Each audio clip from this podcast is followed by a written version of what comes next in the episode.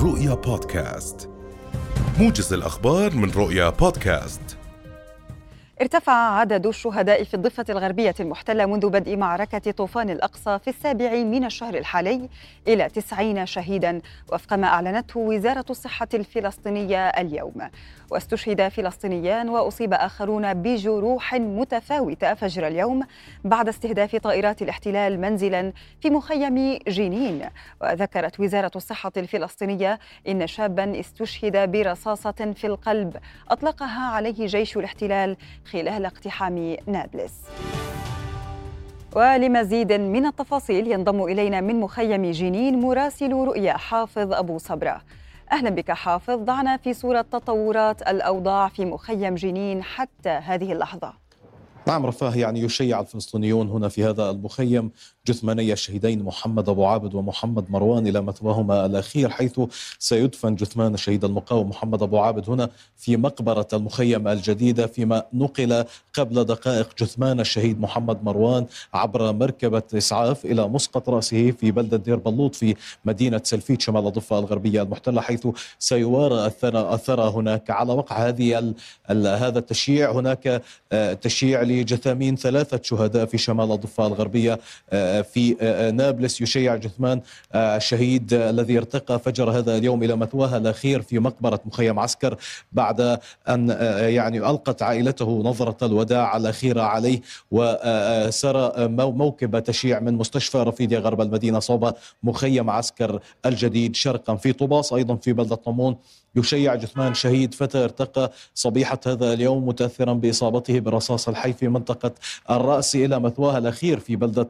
طمون غرب المدينة. فيما في في طول كرم أيضا هناك عملية تشييع لجثمان شهيد ارتقى متأثرا بجراحه التي أصيب بها قبل أسبوع من الآن خلال المواجهات في منطقة مصنع جيشوري الاستيطاني إلى الشرق من المدينة حيث سيوارى الثرى في مقبرة المدينة بعد أن تلقي عائلته نظرة الوداع الأخيرة عليه أيضا. إذا نتحدث عن ستة شهداء منذ منتصف الليلة الماضية خمسة شهداء منذ فجر هذا اليوم ونتحدث عن شهيد سادس يشيع في هذه اللحظات في بلدة قباطية إلى الغرب من مدينة جنين المحتلة وكان أصيب بالرصاص الحي وترك ينزف لساعة من الزمن بعد أن منعت قوات الاحتلال الطواقم الطبية من إسعافه في بلدة قباطية خلال اقتحام لقوات خاصة للبلدة واعتقال أسير محرر بعد أن حوصر منزله واعتدي عليه وأصيب بجروح وطالبت عائلته الجهات المختصة بالكشف عن مصيره المجهول.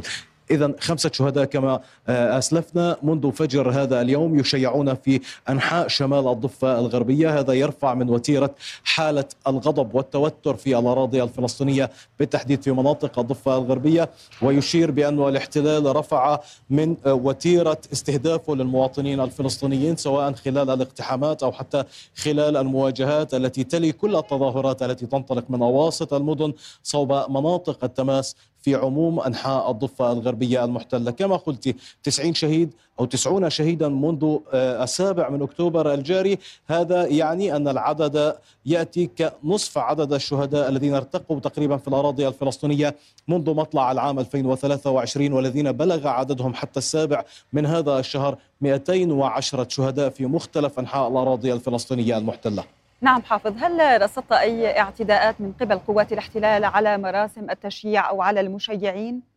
تجري المراسم في داخل المدن والمخيمات والقرى الفلسطينية بعيدا عن الحواجز العسكرية ومناطق التماس و يعني بدأت بعد انسحاب قوات الاحتلال من مختلف المناطق التي ارتقى فيها شهداء لذلك يعني أمر آه، الاعتداء أو استهداف مواكب تشييع الجثامين كان مستبعدا بشكل كبير آه، ولكن هناك شكوك بأنه بعض المناطق التي تشهد عمليات تشييع لجثامين الشهداء سيذهب بعدها المشيعون إلى مناطق قريبة سواء حواجز عسكرية أو محيط مستوطنات وهناك لربما ستندلع مواجهات تأتي في ظل حالة آه، استمرار حالة الاشتباك والتظاهره الفلسطينية غضبا لغزة وللجرائم في مناطق الضفة الغربية. نعم حافظ دمتم في رعاية الله مراسلنا حافظ أبو صبرة شكرا جزيلا لك. قمة القاهرة للسلام التي عقدت أمس على عجل. شهدت ثلاثة اصطفافات بين مطالبين بوقف عدوان الاحتلال فورا على غزة وبين مساندين لرواية تل أبيب. وفي الوسط دول حملت العصا من المنتصف. أمريكا الداعمة للاحتلال من دون شروط شاركت على مستوى القائمة بأعمال سفارتها في القاهرة ما يؤشر إلى انخفاض ملف السلام في سلم أولوياتها.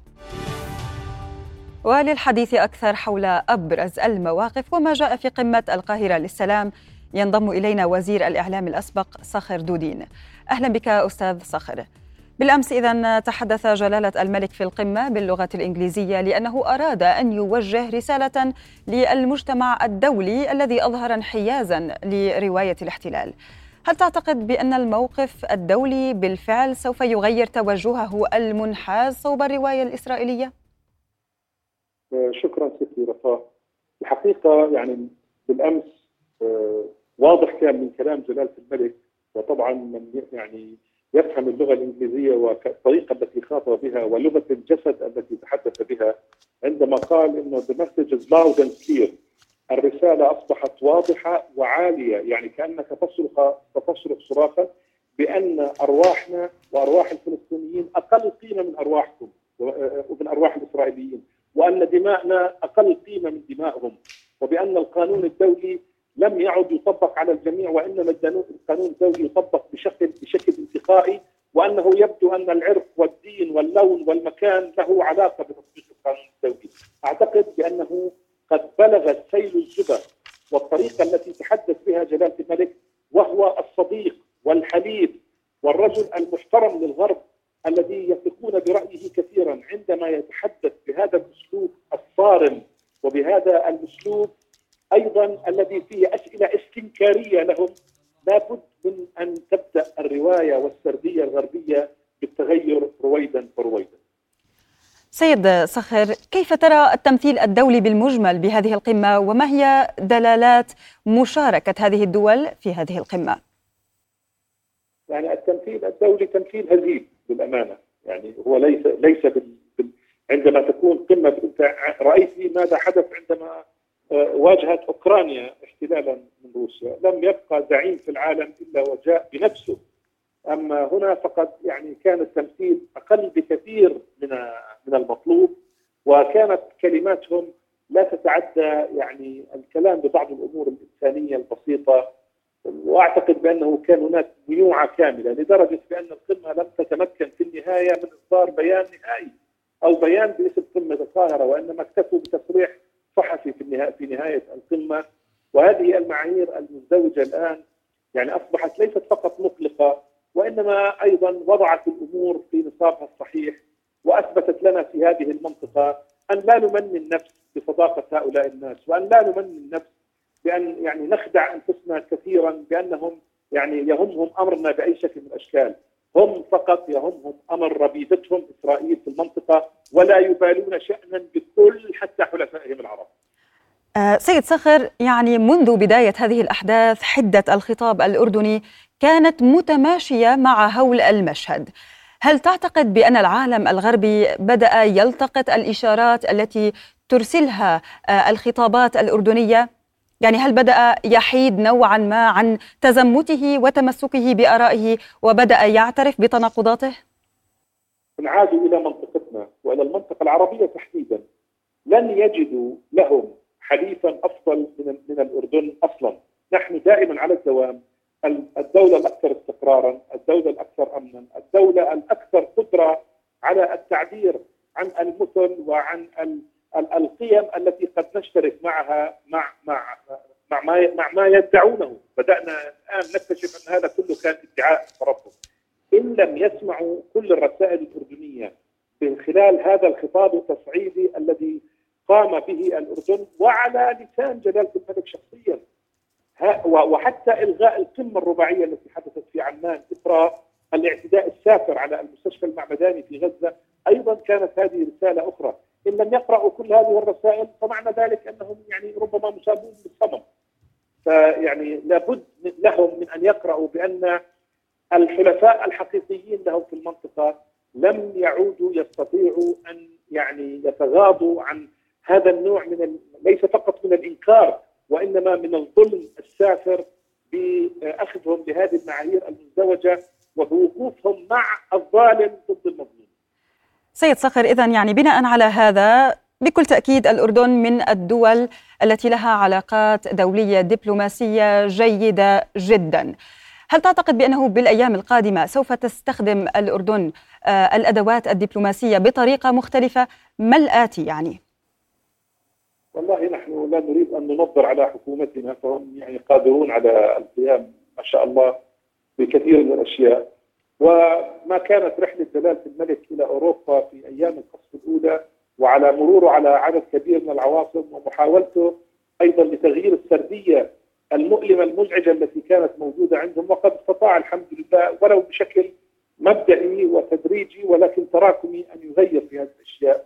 أعتقد بأن الدبلوماسية الأردنية لا لا يزال في جعبتها الكثير مما تستطيع إن شاء الله أن تقدمه وهذه المرة هي يعني يعني تحوز على آه آه، ليس فقط موافقة وإنما مباركة من محيطها العربي أيضا، لأننا رأينا أن الكلمات العربية جميعا كانت تصب في نفس ما كان يتكلم به الأردن من أنه لا للتهجير ومن أنه لا للاستمرار في العدوان الهمجي على المدنيين ومن أنه أيضا لا للمعايير المزدوجة التي يتم التعامل بها وأن بضرورة ادخال طبعا المساعدات الإنسانية و الحياتيه، نحن لا نطلب الآن يعني ما ما يطلبه المجتمع العربي كله فقط أن يسمح لهؤلاء الناس الموجودون في سجن مفتوح أكبر سجن مفتوح في العالم أن يأخذوا الماء والهواء والكهرباء والدواء.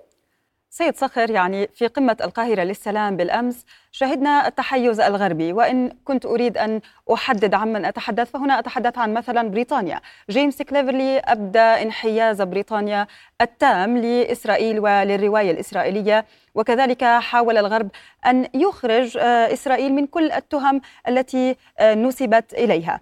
لكن اليوم نرى بأنه هناك تظاهرات، هناك وقفات منددة بالعدوان الإسرائيلي حتى في لندن، وربما شهدت لندن أكبر تظاهرة منذ عشرين عاما منددة بعدوان الاحتلال الإسرائيلي، هل تعتقد بأن التحرك الشعبي هذا سوف يضغط على الحكومات لتغير من مسارها ومن آرائها؟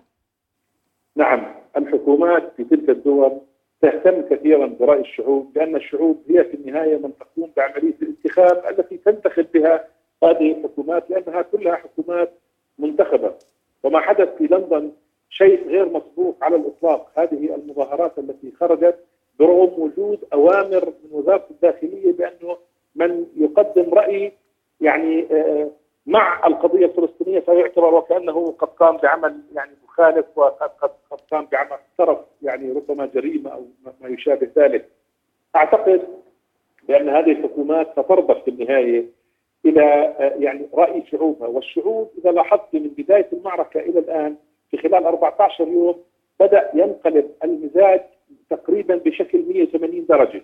يعني الآن بدأ يعني بدأنا من نقطة الصفر حيث كانوا مع مع الرواية والسردية الإسرائيلية 100% ثم بعد أسبوع وصلوا إلى 90 درجة تقريبا دخلنا الخط.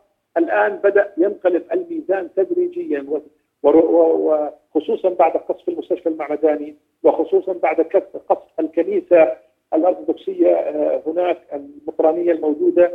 هذه الأشياء بدأت تؤثر في المخيال الغربي وبدأت رويدا فرويدا تعيد البوصلة إلى أقرب ما يكون إلى الحقيقة. وقد رأيت الآن أن هناك بعض المغنيين المشهورين في بريطانيا يقوموا بعمل أغنيات لفلسطين. هناك الكثير من الفنانين الذين يوقعون على يعني وثائق يدينون فيها كل ما يتعرض له الشعب الفلسطيني من عدوان ومن جرائم.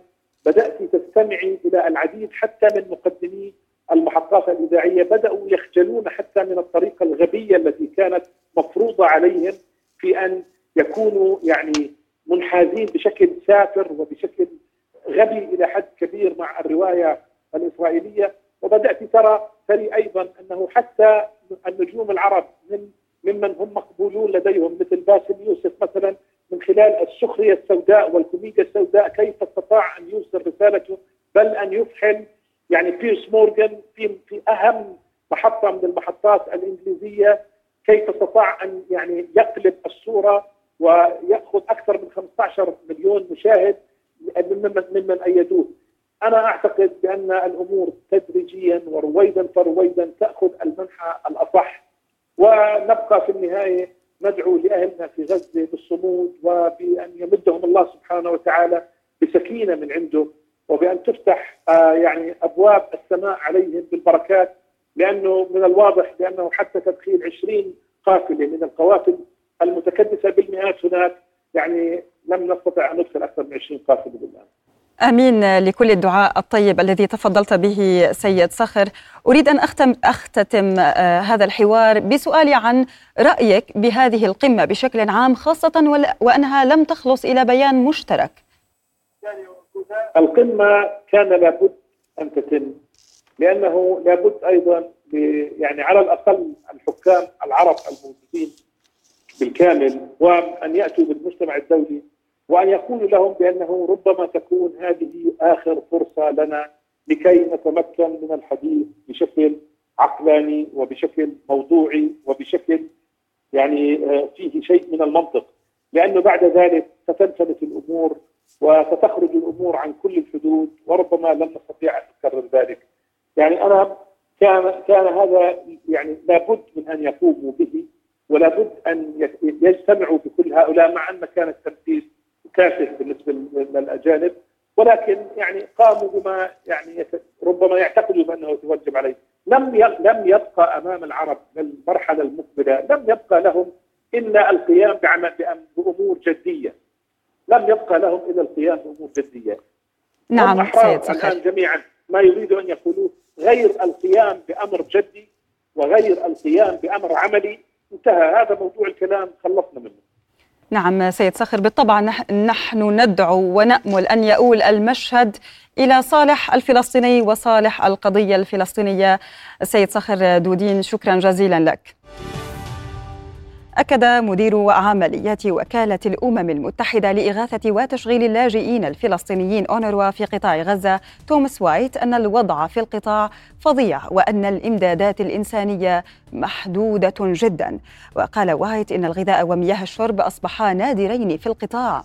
وأضاف أن القطاع بحاجة ماسة إلى خط إمداد مستدام من المساعدات لتجنب وقوع كارثة في القطاع.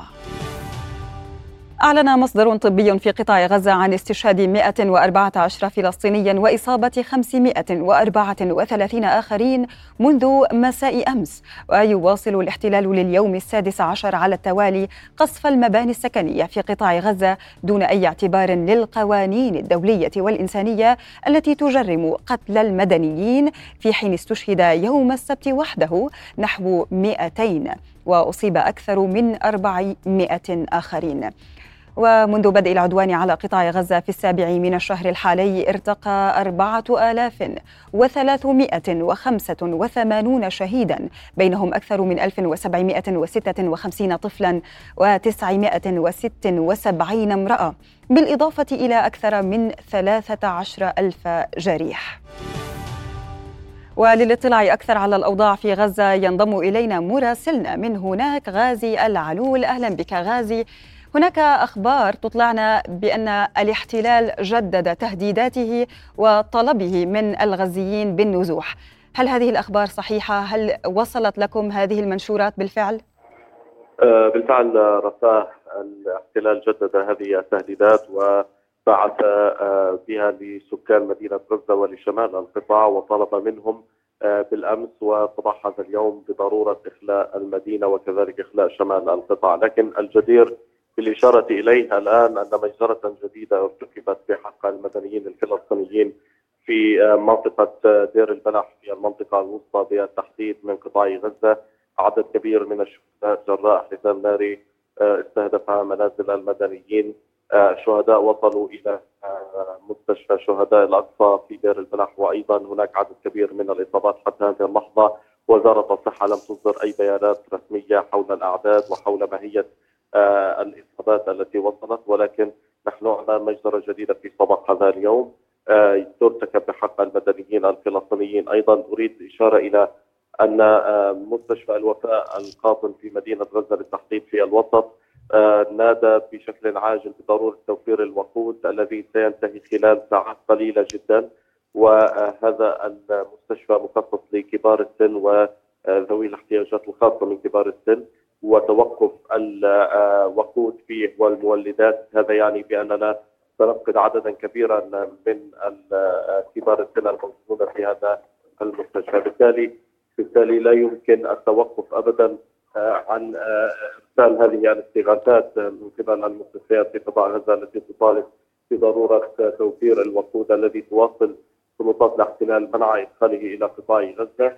بالإضافة إلى أن الاستهدافات لم تتوقف منذ صبيحة هذا اليوم وكما أشرت بأنه منذ الليلة الماضية أكثر من 114 شهيدا سجلوا حتى هذه اللحظة في كشوفات وزارة الصحة الفلسطينية بالإضافة إلى 500 إصابة بالفعل هي التي وصلت للمستشفيات هذا الرقم مرشح للزيادة في أي لحظة نتيجة الاستهداف الأخير الذي تحدثت عنه وهي ميسرة جديدة ترتكب بحق المدنيين في دير البلح. نعم غازي شكرا جزيلا لك والرحمة الواسعة للشهداء الأبرار شكرا لك غازي. أعلنت سوريا اليوم خروج مطاري دمشق وحلب الدوليين عن الخدمة بعد عدوان جوي للاحتلال الإسرائيلي أدى لمقتل عامل مدني في مطار دمشق. وقال مصدر عسكري سوري إنه في حوالي الساعة الخامسة والنصف من صباح اليوم نفذ العدو الإسرائيلي عدوانا جويا برشقات من الصواريخ من اتجاه البحر المتوسط غرب اللاذقية ومن اتجاه الجولان السوري المحتل مستهدفا مطاري دمشق وحلب الدوليين. وقالت وزارة النقل السورية إنه تم تحويل الرحلات الجوية المبرمجة إلى مطار اللاذقية الدولي. إذا ما زال قصف الاحتلال الممنهج والهمجي على قطاع غزة مستمرا كما أطلعنا مراسلنا غازي العلول الآن من غزة أنه وقعت مجزرة جديدة على يد الاحتلال المجرم.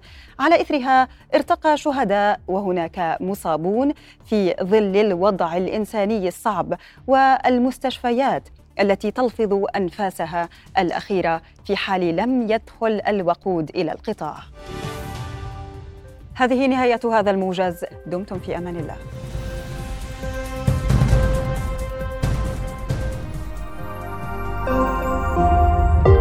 رؤيا بودكاست.